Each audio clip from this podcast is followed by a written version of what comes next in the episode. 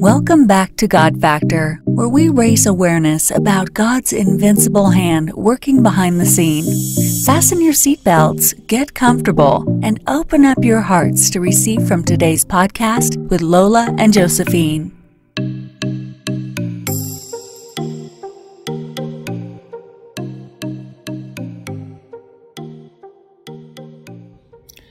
Hi everyone, my name is Theresa. I'm a mother of five. I was separated from my husband for close to 10 years. During that time, I was very upset because I didn't understand why God would allow that to happen. To me, it was very simple for God to prevent this situation from happening, but He allowed it to happen. So, in that sense, I was very upset because I knew I didn't do anything wrong. He was the one who wronged me. And instead of my husband staying to correct his own mistakes, he decided to leave. And God allowed that to happen too. So things started to change. I lost my self esteem. I stopped going to church.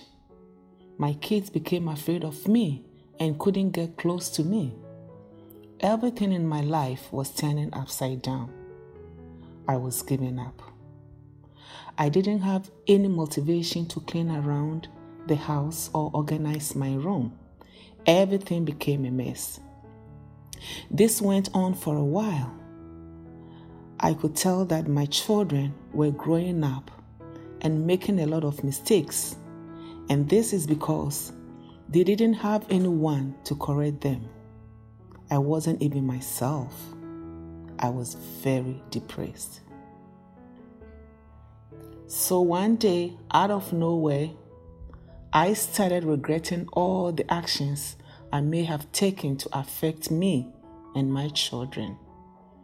So I prayed to God to forgive me of all my wrongdoings and my foolish ways. After this, things started getting better. I forgive myself. I was happy with myself. I began to love myself again. I started to dress better. I took care of myself and all my needs. My kids became happier. My husband came back and we started doing things as a family. We became a great team. We were loving one another and we also laughed a lot. Things became better. I have come to understand that with all things, you have to put God first. God allows things to happen for a reason. I'm now closer to God and my faith is stronger.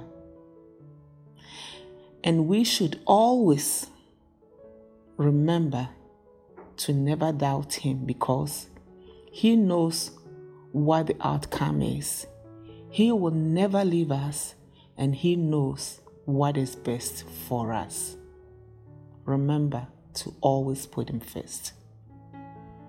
I hope this testimony will help someone to understand that God is with you, so you shouldn't doubt Him. Thanks, everyone. God bless.